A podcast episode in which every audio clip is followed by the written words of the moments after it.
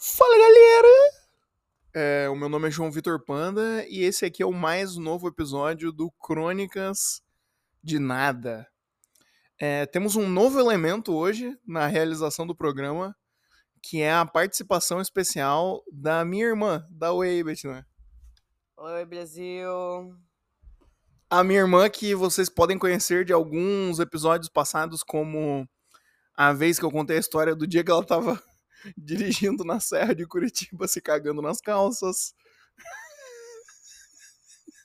A vez que ela beijou um cara que tinha o próprio sobrenome tatuado no peito, porque aquele cara prometeu que ia dar um resto de tequila pra ela se ela ficasse com ele. Era metade de uma garrafa, foi por um bem maior, pensando nos meus amigos. Sim, e no episódio que eu falei disso, eu te reconheci como uma heroína, pelo que tu fez. Tá ligado? A minha irmã tá deitada num colchão aqui, eu tô sentado num sofá, então ela tá um pouco distante do microfone. Vocês estão vendo que eu tive que esticar até ela, e isso gerou alguns segundos aí de delay, né, pra quem tá ouvindo. Só que eu pensei em ter a minha irmã aqui, não como uma participante ativa do podcast. Não me leve a mal, ela pode falar o quanto ela quiser, se ela quiser falar. Ela só tem que levantar do colchão e vir até o microfone, porque se eu ficar esticando o braço, eu vou ficar cansado. Mas eu pensei principalmente em ter ela como um elemento fantasmagórico, assim, sabe? Como um espectro no canto de uma sala escura, observando o personagem principal, sem que o personagem principal saiba que tem um fantasma no quarto, sabe? Uma presença. Eu queria a presença dela no episódio dessa forma, de uma maneira fantasmagórica e espiritual. Você pode cumprir esse papel, Bettina? Com toda certeza. Bom, então ouçam o episódio sabendo que tem uma pessoa me ouvindo gravar o episódio aqui. Episódio esse que tá atrasado, né? O Crônicas de Nada agora é um programa que sai toda segunda-feira de todas as semanas. Menos as semanas que não tem programa. Só que hoje eu tô gravando esse programa aqui de hoje, quinta-feira. Eu tô gravando o programa na quinta-feira, porque essa semana foi um pouco atribulada, né? Segunda-feira o que aconteceu?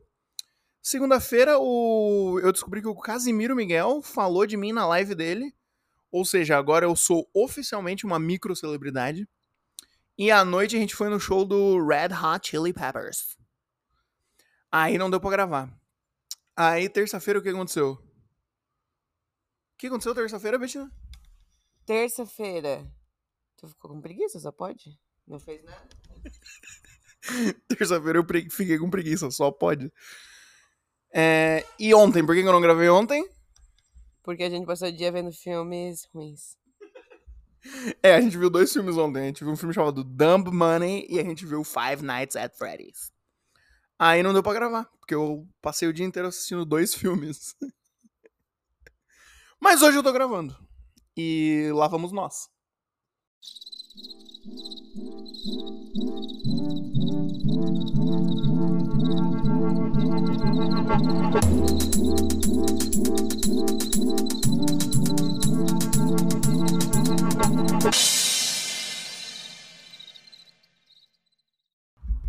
Bom, ontem aconteceu uma coisa que me lembrou de uma outra coisa.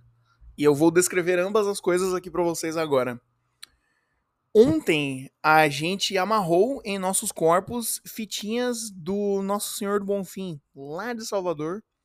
Um casal de amigos nossos viajou pra Salvador e nos trouxe fitinhas de presente. Obrigado aí, Leonardo e Ana, pelo presente. Também trouxeram uma ilustração de um artista lá, que deram de presente pra gente. A gente vai colar na parede, eventualmente.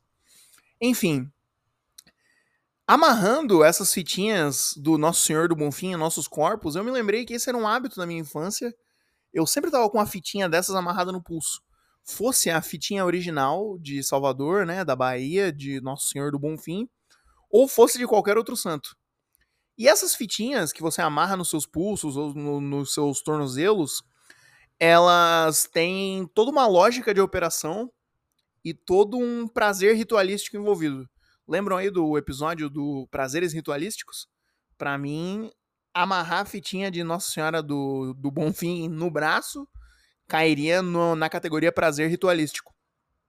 E a ideia é, você amarra essa fita no seu pulso ou no seu tornozelo e pra cada nó que você dá, você realiza um pedido. Você faz um pedido. E a ideia é que se você deixar a fitinha arrebentar por causas naturais, sem nenhuma interferência proposital e intencional, esses pedidos vão se realizar assim que as fitinhas arrebentarem. Aí eu não sei se é instantâneo, né? Será que a ideia é que no exato momento em que a fita arrebenta, todos os pedidos se realizam? Todos os três? Porque de repente poderia...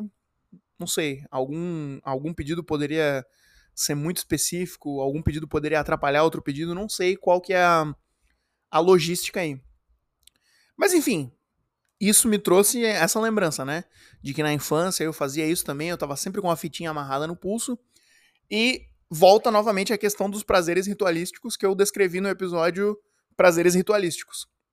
Eu não sou uma pessoa que acredita muito nas coisas, eu sou bem cético, não tenho religião, não acredito muito em magias e coisas fantásticas e poderosas, mas ao mesmo tempo eu acho legal acreditar, eu acho maneiro, e eu acho que pequenos rituais, pequenos ritos, pequenos cultos, pequenas coisas assim, pra mim me causam um prazer ritualístico e me trazem uma satisfação relacionada à tradição e à comunhão com outras pessoas e etc e tal.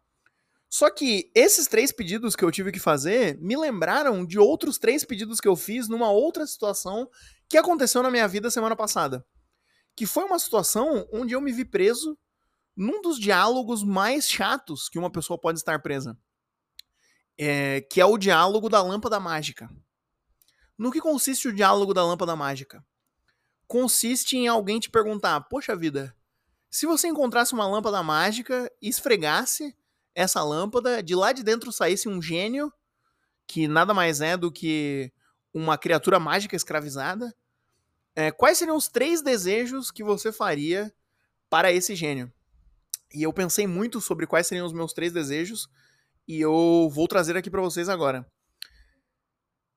Nas delimitações da brincadeira que estava acontecendo, nessa conversa em que eu me vi capturado, não podia fazer nenhuma gracinha. Vamos supor que se você fizesse qualquer gracinha, o gênio ia, sei lá, te transformar num rato, ia te transformar numa louça de privada, ia te transformar na mosca do cocô do cavalo do bandido.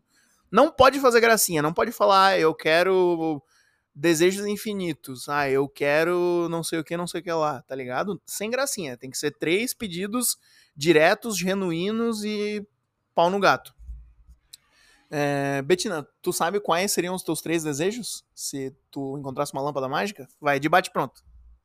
Ai, três eu não sei, mas provavelmente seriam coisas só pra facilitar minha vida, assim, criar uma vida boa. Coisa assim, só. Coisa relacionada à vida boa. Exatamente. Boa. Então, eu desenvolvi os meus três desejos, eu vou relatar aqui e daí tu me diz se tu concorda. E daí depois na audiência vai me dizer se concorda também. Eu acho que todo mundo, sem exceção, a não ser que, sei lá, o Elon Musk encontrasse a lâmpada mágica e esfregasse ela, mas eu acho que todo mundo faria um pedido relacionado a dinheiro. Vamos ser bem sinceros? Todo mundo faria um pedido relacionado a dinheiro. Talvez até ele fosse pedir dinheiro. Porque a pessoa, quanto mais ela tem, mais ela quer, né? Isso que é foda. Mas então... Ao mesmo tempo, tu não pode só chegar pro gênio, eu acho que o desejo não pode ser vago o suficiente, não pode chegar pro gênio e falar, eu quero muito dinheiro. O que é muito dinheiro? Tá ligado? Tu pode ganhar dinheiro de mais, ganhar dinheiro de menos, eu acho que tem que ser um pedido específico. Mas eu também acho que, por exemplo, eu não iria pedir pra ser um bilionário, eu acho que eu não iria nem pedir pra ser um milionário, porque eu acho que, não sei, eu acho que muito dinheiro fode a cabeça da pessoa, corrompe o coração da pessoa, destrói a sua alma. Eu realmente acredito nisso. Mas ao mesmo tempo, dinheiro é muito legal, né? Vamos combinar. Então, eu acredito que eu desenvolvi o pedido perfeito em relação a dinheiro. E esse seria o meu primeiro desejo para o gênio da lâmpada, que é uma criatura mágica escravizada. Eu olharia nos olhos, no fundo dos olhos dessa criatura mágica escravizada e falaria: eu quero... pelo resto da minha vida, presta atenção, Bettina. Quando eu falar pela primeira vez, vai parecer pouco. Mas raciocina comigo, tu vai ver que faz sentido. Pelo resto da minha vida, até eu morrer, eu quero, todo mês, receber um salário mágico. É um salário mágico, eu não preciso fazer nada pra receber esse salário. E ao mesmo tempo ele é mágico no sentido que, sei lá, Eu não tenho que pagar nenhum imposto em relação a esse salário, porque ele é mágico. E também ninguém vai me questionar em relação a esse salário. Eu só vou receber ele. Não é tipo, ei, de onde veio esse dinheiro? Não, é mágico, ele veio. Tá ligado? Não vai ter nenhuma consequência. Um salário mágico de... Se prepara pro valor. 50 mil reais. O que que tu acha desse valor? Todo mês. Todo mês. Eu acho perfeito. É ou não é? Eu acho uma ótima ideia. Cara, é assim, ó. Primeiro, vamos pensar.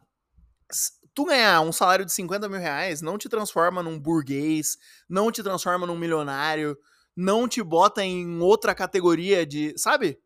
Mas ao mesmo tempo, é dinheiro pra caralho. Tá ligado? É muito dinheiro. Quanto que dá num ano isso? 50 mil reais. Eu sou ruim de conta. É, dá 600 mil? Pior que é, né? Porra, pior que o pai é bom de conta, na verdade. É a metade de 1 milhão e 200. Sim, 600 mil reais por ano não é pouco. Tá ligado? Mas ao mesmo tempo não é uma quantidade exorbitante. Eu acho que não é algo que iria apodrecer o meu coração ou envenenar a minha alma. E sabe qual é o melhor disso? É que esse é só o salário mágico, mas eu ainda posso ganhar dinheiro com outras coisas. Se eu investir esse salário mágico na minha carreira de TikToker, de YouTuber, de podcaster e ganhar mais dinheiro com isso, já pensou? Pode ser. Mas se tudo der errado na minha vida, quando acabar o mês, eu ainda vou ganhar o salário mágico de 50 mil reais. E se eu não quiser fazer mais nada? Se eu quiser morar numa casinha na praia, vivendo a vida na maior tranquilidade possível? 50 mil reais vai cair lá todo mês de qualquer jeito, tá ligado? E se eu quiser comprar uma coisa maior, eu ainda tenho a pequena dificuldade de ter que, sei lá, esperar uns 4, 5 meses pro dinheiro acumular, tá ligado? Porque eu acho que tem que ter muito cuidado com esses desejos, realmente, pra você não pedir uma coisa muito exorbitante que vai corromper o seu coração, ou envenenar a sua alma, ou apodrecer o seu caráter. Gostou do meu primeiro pedido, Bettina? É, bom, bom, bom. Concorda? Nossa. Dá pra brincar, né? 50 mil por mês. Dá, porra. Garantido, todo mês. Garantido. Dá pra brincar, dá pra brincar. A Bettina até sentou aqui no colchão antes. Ela tava deitada, agora ela sentou, então a interação dela ficou um pouco mais fácil. A participação dela fica mais fácil no programa. Aí, qual que é o negócio? O meu segundo pedido, e a pessoa com a qual eu tava tendo esse diálogo, ela meio que concordou. E eu acho que seria um pedido razoável pra qualquer pessoa, é algum pedido que te garanta alguma forma de saúde e qualidade de vida, tá ligado? Porque não adianta tu ter dinheiro e ser doente, tá ligado? Mas ao mesmo tempo não adianta tu chegar pro gênio da lâmpada e fazer a idiotice de pedir pra ser imortal. Ah, eu quero ser imortal. Eu quero ser pra sempre jovem e bonito. É, aí tu vai ser imortal, o sol vai explodir, tu vai ficar flutuando pelo universo sozinho. O resto do universo, todo mundo morreu, o planeta Terra foi pro caralho, e tu vai estar lá. Ah, beleza, o sol explodiu e eu tô pairando aqui, esperando o universo acabar. E quando o universo acabar, tu vai estar vivo ainda, porque tu é imortal. Para, né? Imortalidade é o cu da cobra. Não me venha pedir imortalidade. Mas agora, vamos concordar que ser saudável é essencial pra ser feliz? Porra, ninguém é... Tu tá doente, tu tá pensando no quão doente tu tá.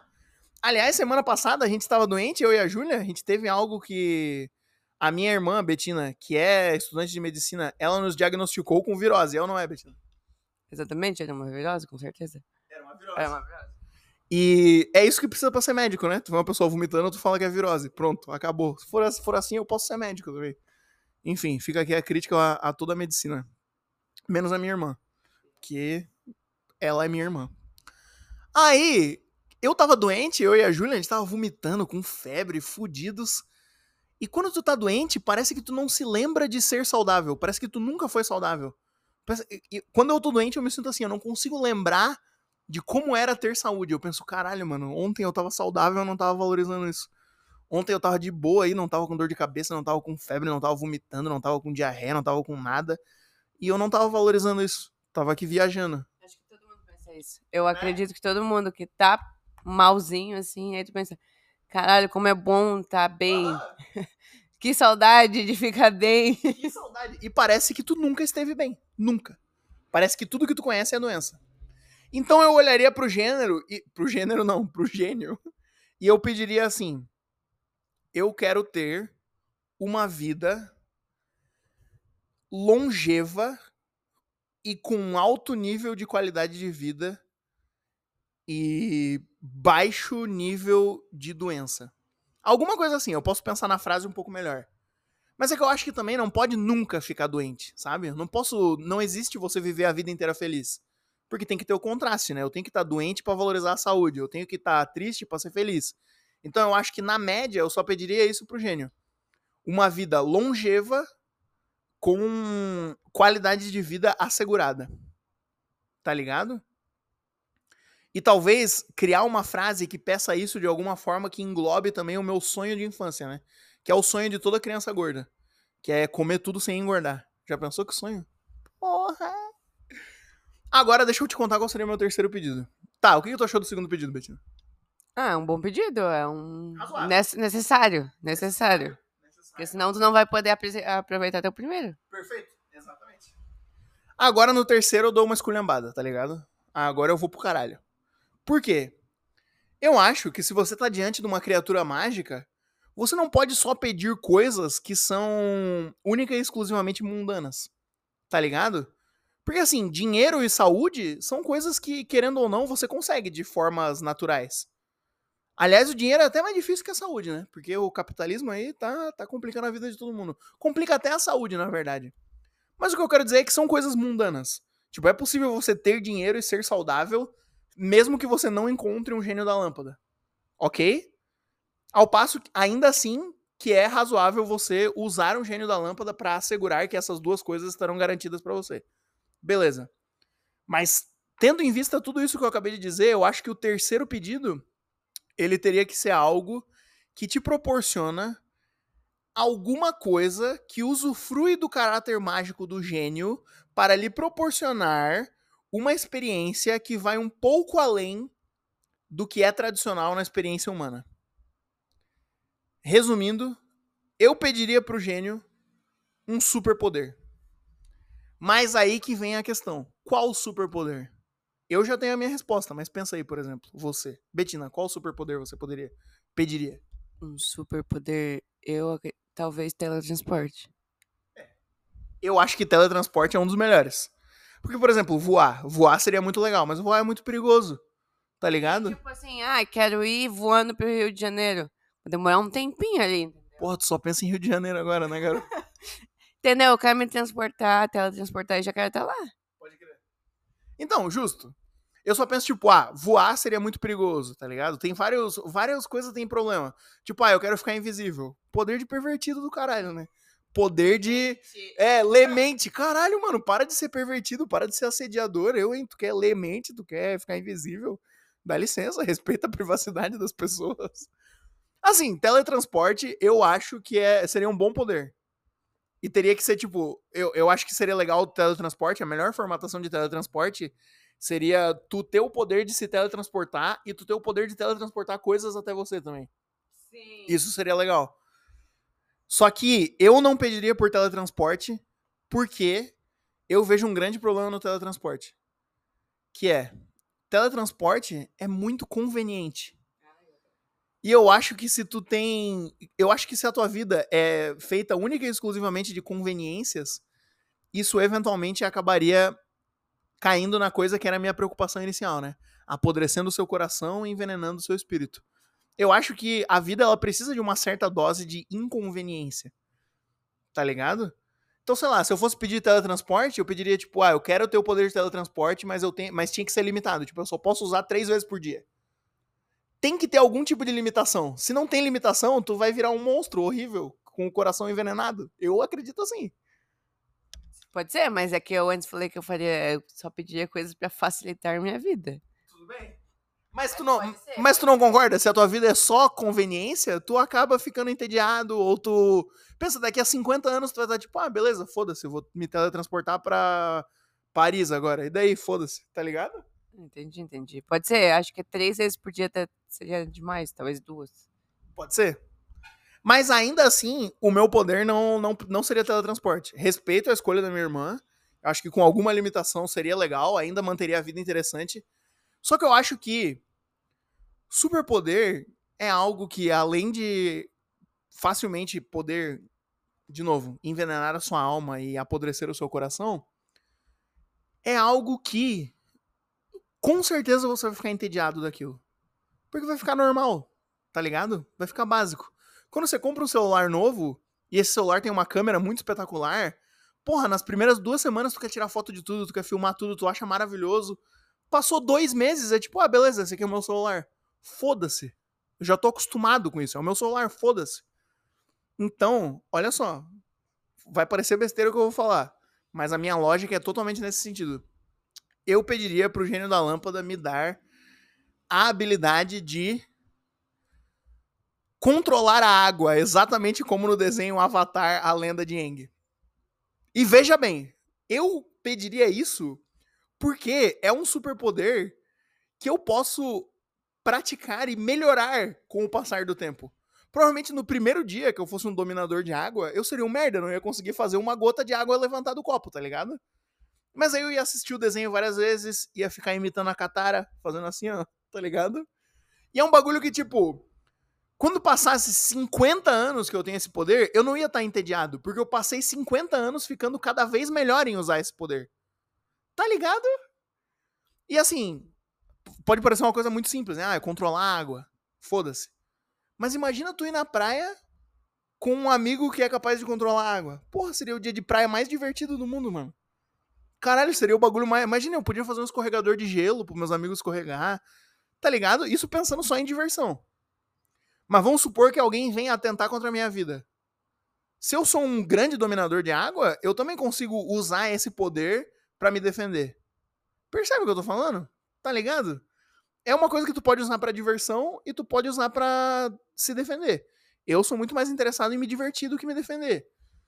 Mas o principal ponto pra mim seria esse. Não é um poder que, tipo, passou 2 semanas e eu tô entediado. É um poder que, porra, provavelmente nos primeiros 5 anos que eu vou ter esse poder eu não vou conseguir usar direito. Mas que eu vou estar ali, ó, progredindo cada vez mais. E aí eu não vou ficar entediado. E como eu tô recebendo R$50 mil por mês e não tô ficando doente nunca, porra, eu tenho muito tempo livre pra virar o melhor dominador de água de todos os tempos. O que tu achou do meu... será que ele não ia já te dar de uma forma que tu já fosse um belo de um dominador? É, talvez eu tivesse que especificar um pouco pro gênero. É, só dizer, ah, eu quero teu poder de... do que é? Dominar a água. Dominar a água, então... eu levanto o braço... É, na cabeça dele, ele vai achar, ele quer fazer igual o Moisés, entendeu? Já. É tipo isso. Pode crer, eu acho que eu teria que ser um pouco mais específico, né? Eu quero virar um dominador de água exatamente como nos moldes do desenho Avatar, a lenda de Aang, e de uma forma que exija de mim treino, prática, para que eu fique cada vez mais habilidoso no uso do meu poder. Acho que é isso.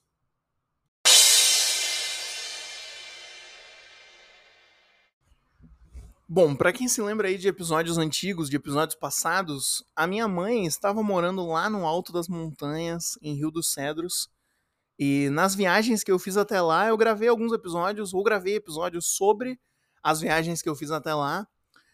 Desses episódios se sobressai principalmente a figura do Dr. Brás Cubas, que é um dos personagens mais icônicos aqui da lore do Crônicas de Nada. E eu vim aqui anunciar que a última vez que eu fui visitar a minha mãe em Rio dos Cedros, e que eu acho que eu relatei aqui no programa, foi provavelmente a última vez que eu fui até aquele lugar também. Não porque eu nunca mais vou visitar a minha mãe, mas porque a minha mãe está se mudando de lá e voltando para a cidade onde eu nasci. Que não é a cidade onde ela nasceu. É a cidade onde eu nasci. Minha mãe nasceu no interior do Paraná e um dia deu na telha dela de se mudar pra São Francisco do Sul, que era uma praia que ela já tinha visitado. Deu na telha, ela se mudou pra lá e foda-se. E a minha mãe é muito assim. Ela é uma mulher que age com base nos seus ímpetos, com base nos seus instintos, com base em suas emoções. Todo mundo age com base nas suas emoções, né? Mas a minha mãe, ela sempre age de forma muito poética, assim. Ela sempre descreve as coisas como... Ai, eu sinto que o meu tempo aqui se acabou. Eu preciso me renovar novamente. Me reinventar. Eu preciso renascer das cinzas e não sei o quê. A minha mãe é muito assim. Eu já descrevi esse traço dela em diversos outros episódios. E nem é exatamente sobre isso que eu quero falar agora. Mas numa das últimas conversas que eu tive com a minha mãe sobre ela estar com vontade de se mudar e tudo mais. Enfim, ela desabafando ali sobre as suas ansiedades, ela descreveu a decisão de voltar para a cidade de São Francisco do Sul e ela também descreveu a vontade de abandonar o seu atual ofício de dona de bar e cozinheira para retomar o seu clássico ofício como artesã e artista de cabelos, certo? E ela estava me descrevendo toda essa vontade, toda essa angústia, toda essa ansiedade, da forma inevitavelmente poética que ela descreve todas as coisas. E ela me descreveu a última cachaça que ela vendeu naquele bar no Alto das Montanhas antes de voltar para o litoral, onde ela vai retomar a sua tarefa primordial de escultora de cabelos. E foi muito bonita a forma que ela descreveu a última cachaça. Ela descreveu tudo que ela aprendeu com os personagens lá do Alto das Montanhas, a forma como eles bebem. E ela descreveu como ela foi, aos poucos, enxergando toda a melancolia de um bar. E ela foi falando sobre como isso foi caindo sobre os ombros dela como um peso, como uma bigorna, como algo que ela... um fardo que ela tinha que carregar, sabe? Toda a melancolia daqueles personagens que se aglutinavam naquele pequeno bar daquela pequena cidade no alto daquelas grandes montanhas. E ela falou que ela estava muito cansada de tudo isso e ela descreveu de forma muito interessante a última cachaça que ela vendeu, a última dose de cachaça. E ela falou que, pô, não importa que você vender uma dose de cachaça represente um lucro de 400% em relação ao preço pelo qual você comprou a garrafa. Não importa o lucro, não importa nada. Ela só me falou que ela não aguentava mais o peso da melancolia daqueles personagens que naquele bar se debruçavam.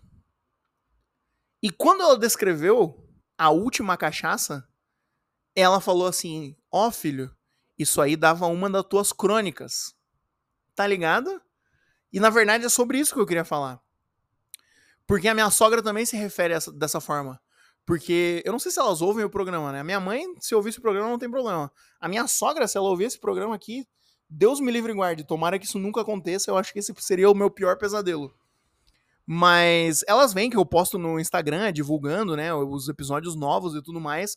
E já teve vezes que eu tava fazendo alguma coisa ou vivendo alguma experiência e a minha sogra tava lá e ela falou: ó, Panda, isso aí dava uma das tuas crônicas de nada. Ou crônicas do nada, ela fala. E isso me fez refletir novamente sobre uma coisa que eu já refleti a respeito há muito tempo.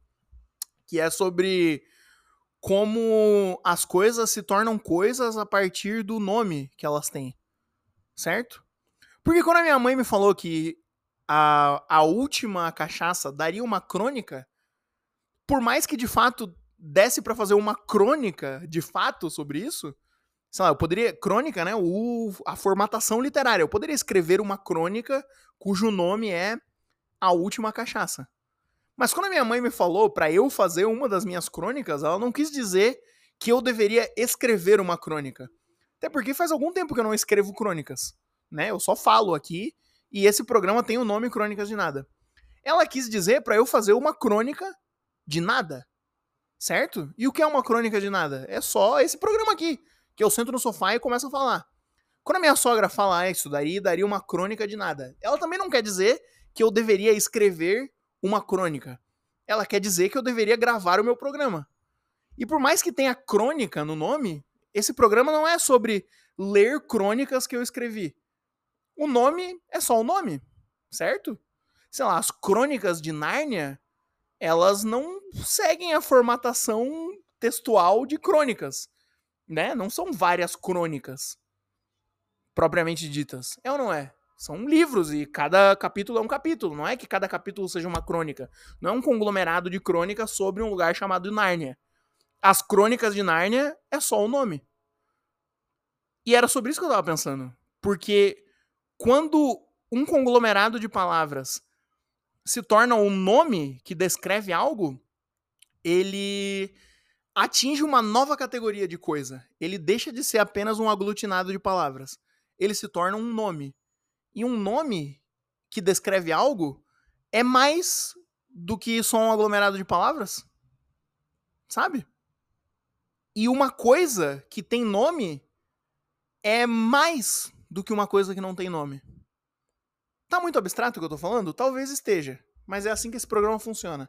Só que pra tentar deixar um pouco menos abstrato, eu trouxe aqui 3 estudos de caso onde o nome é uma questão central. Tá vendo os stories do Fred Caldeira? O próprio. O repórter esportivo pelo qual você tem um crush? Exatamente, o próprio. Se o Fred Caldeira te pedisse em casamento, tu casava com ele? Não. Por que não?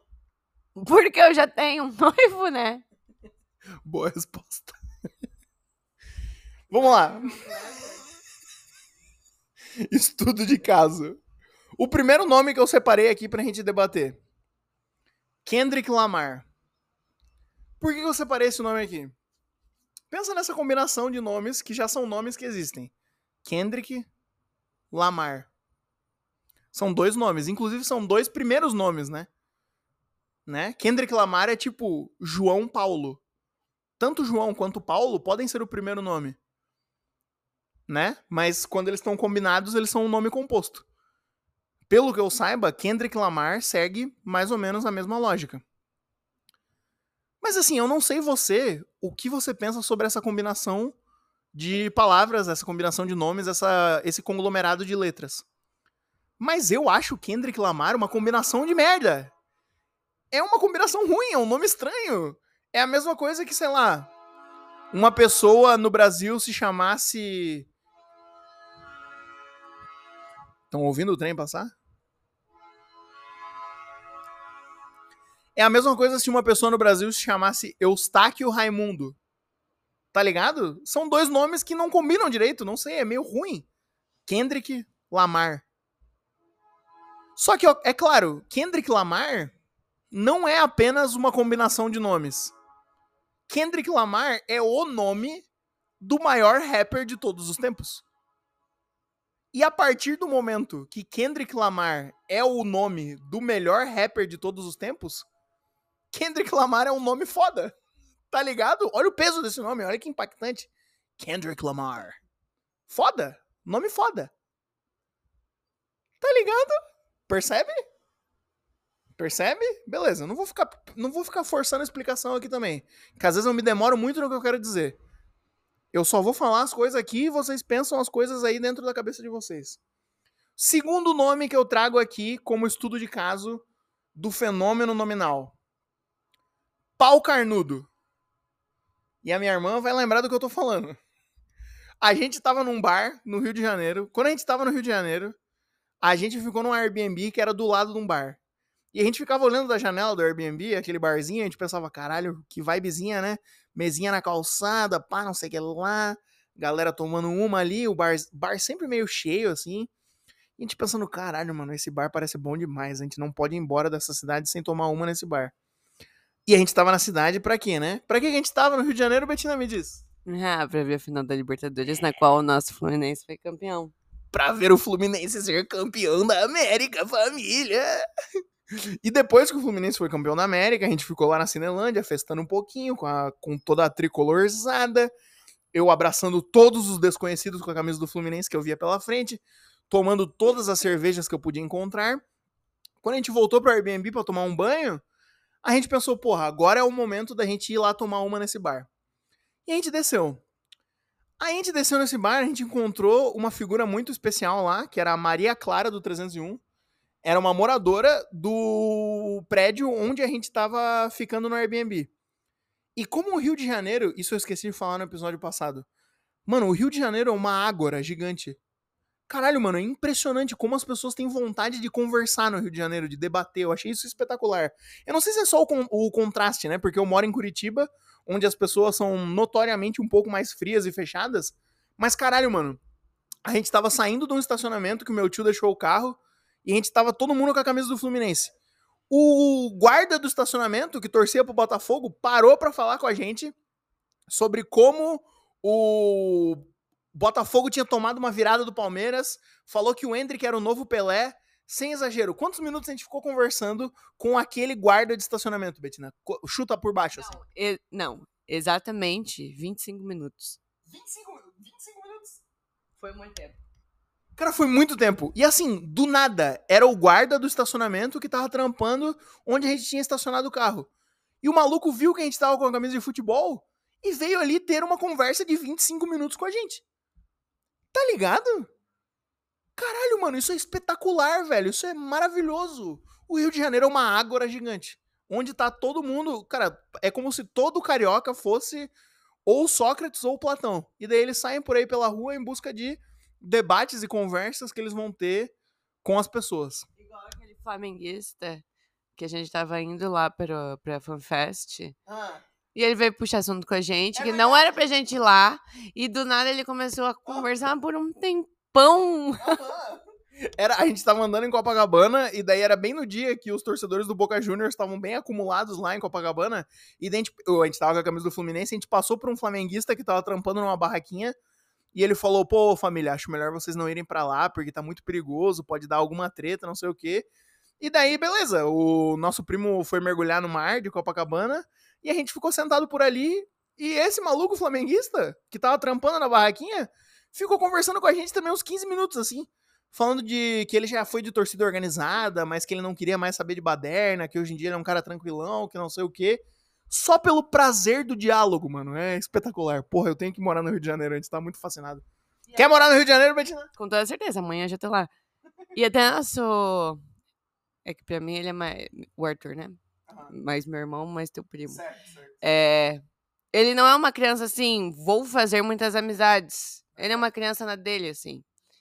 Cara, do nada ele tava jogando a pior altinha possível na praia com as crianças. É verdade, ele fez amizade com outras duas crianças quando eles estavam no mar, e daí eles saíram do mar e foram fazer uma coisa bem carioca, que é jogar altinha, e eles protagonizaram o pior jogo de altinha que a gente já viu. Ninguém conseguia dar mais de 2 toques na bola, foi horrível. Mas eles estavam curtindo o rio, tá ligado? O que eu tava falando? Ah, era sobre o pau carnudo.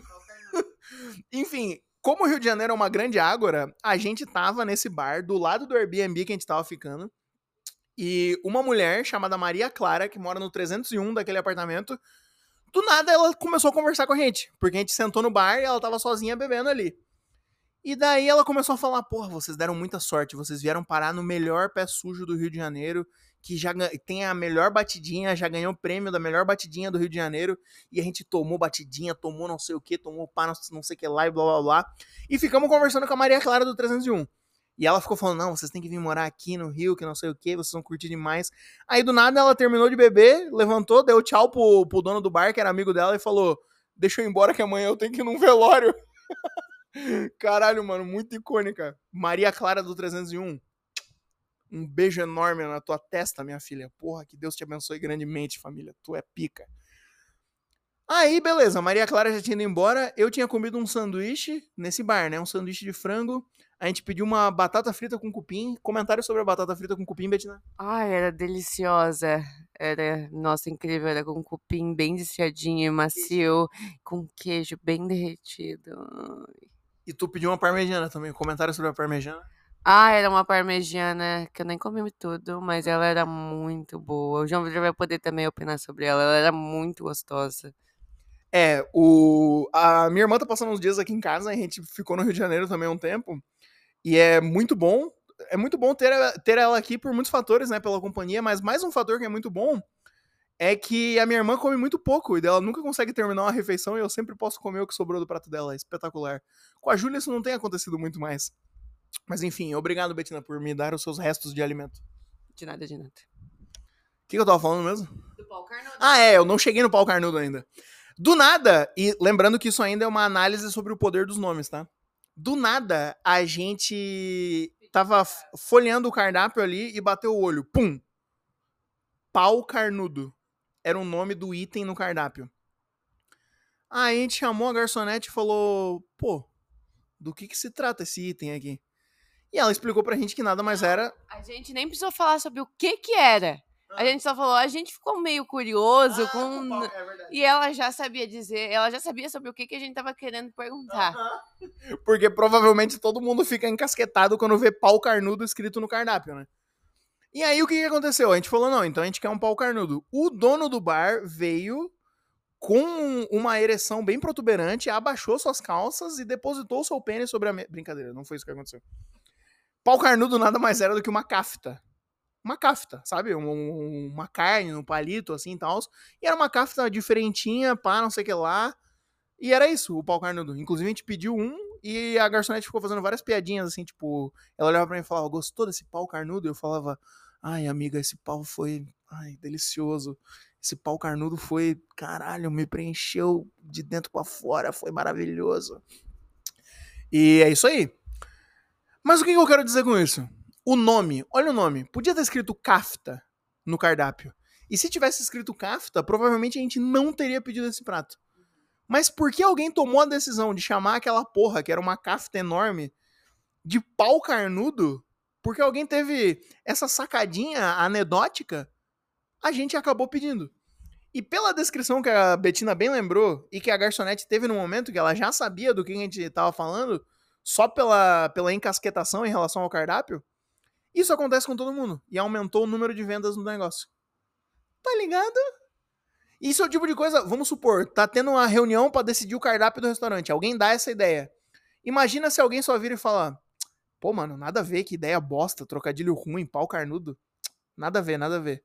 E decide botar kafta no cardápio. Ia vender muito menos. Com outro nome. É o poder do nome. Lembrando que isso aqui ainda é uma análise linguística... sobre o poder do nome. O último estudo de caso que eu quero trazer aqui pra vocês.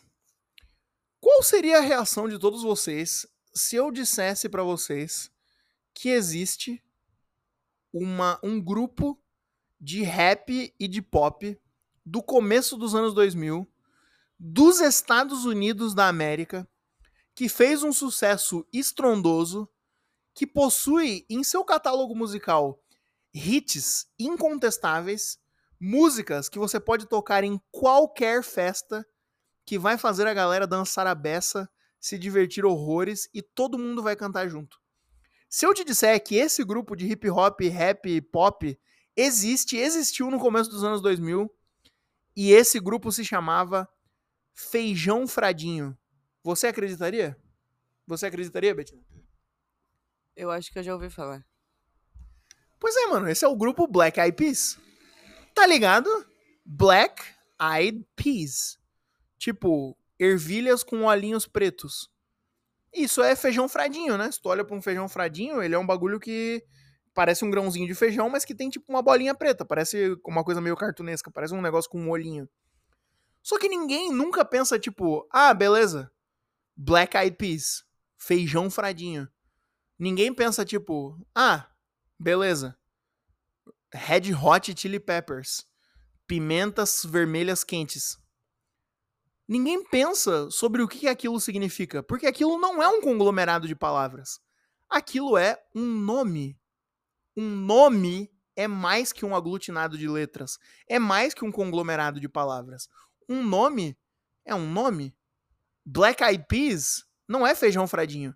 Black Eyed Peas é Black Eyed Peas. Red Hot Chili Peppers não é pimentas vermelhas quentes. Red Hot Chili Peppers é Red Hot Chili Peppers.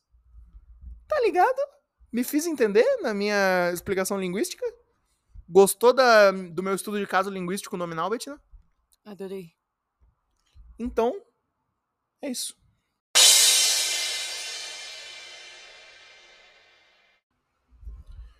Bom, pessoal, por hoje foi isso. Muito obrigado pela sua audição. E mais um programa vai chegando ao fim. Pra quem tá na expectativa aí do episódio Sem Palavras, porque lembrando que eu vou ficar uma semana em silêncio sem pronunciar nenhuma palavra, porque foi essa a minha promessa pro Fluminense ganhar a Libertadores. Eu tinha pensado em fazer essa semana não verbal do dia 8 ao dia 15. Só que dia 10 tem a minha confraternização do trabalho. Tá ligado? E eu não sei, eu acho que seria muito engraçado se eu fosse na confraternização do meu trabalho e não pronunciasse nenhuma palavra.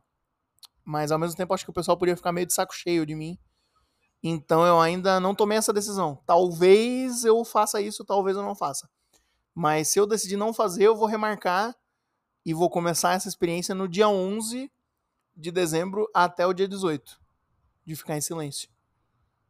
Pô, mas seria muito melhor produzir conteúdo. Imagina aí na festa da firma em silêncio, sem pronunciar nenhuma palavra. Pô, seria muito especial, né? É tentador. Enfim, vou continuar refletindo sobre isso. Fica aqui, né? Fica aqui o parecer a respeito da promessa, que vai ser cumprida. Que mais?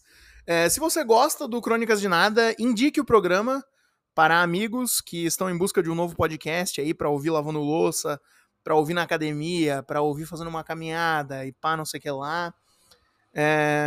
Depois que a Laurinha Lero parou de fazer o podcast dela e começou a trabalhar apenas com texto, eu sinto que ficou uma lacuna aí na podosfera, né?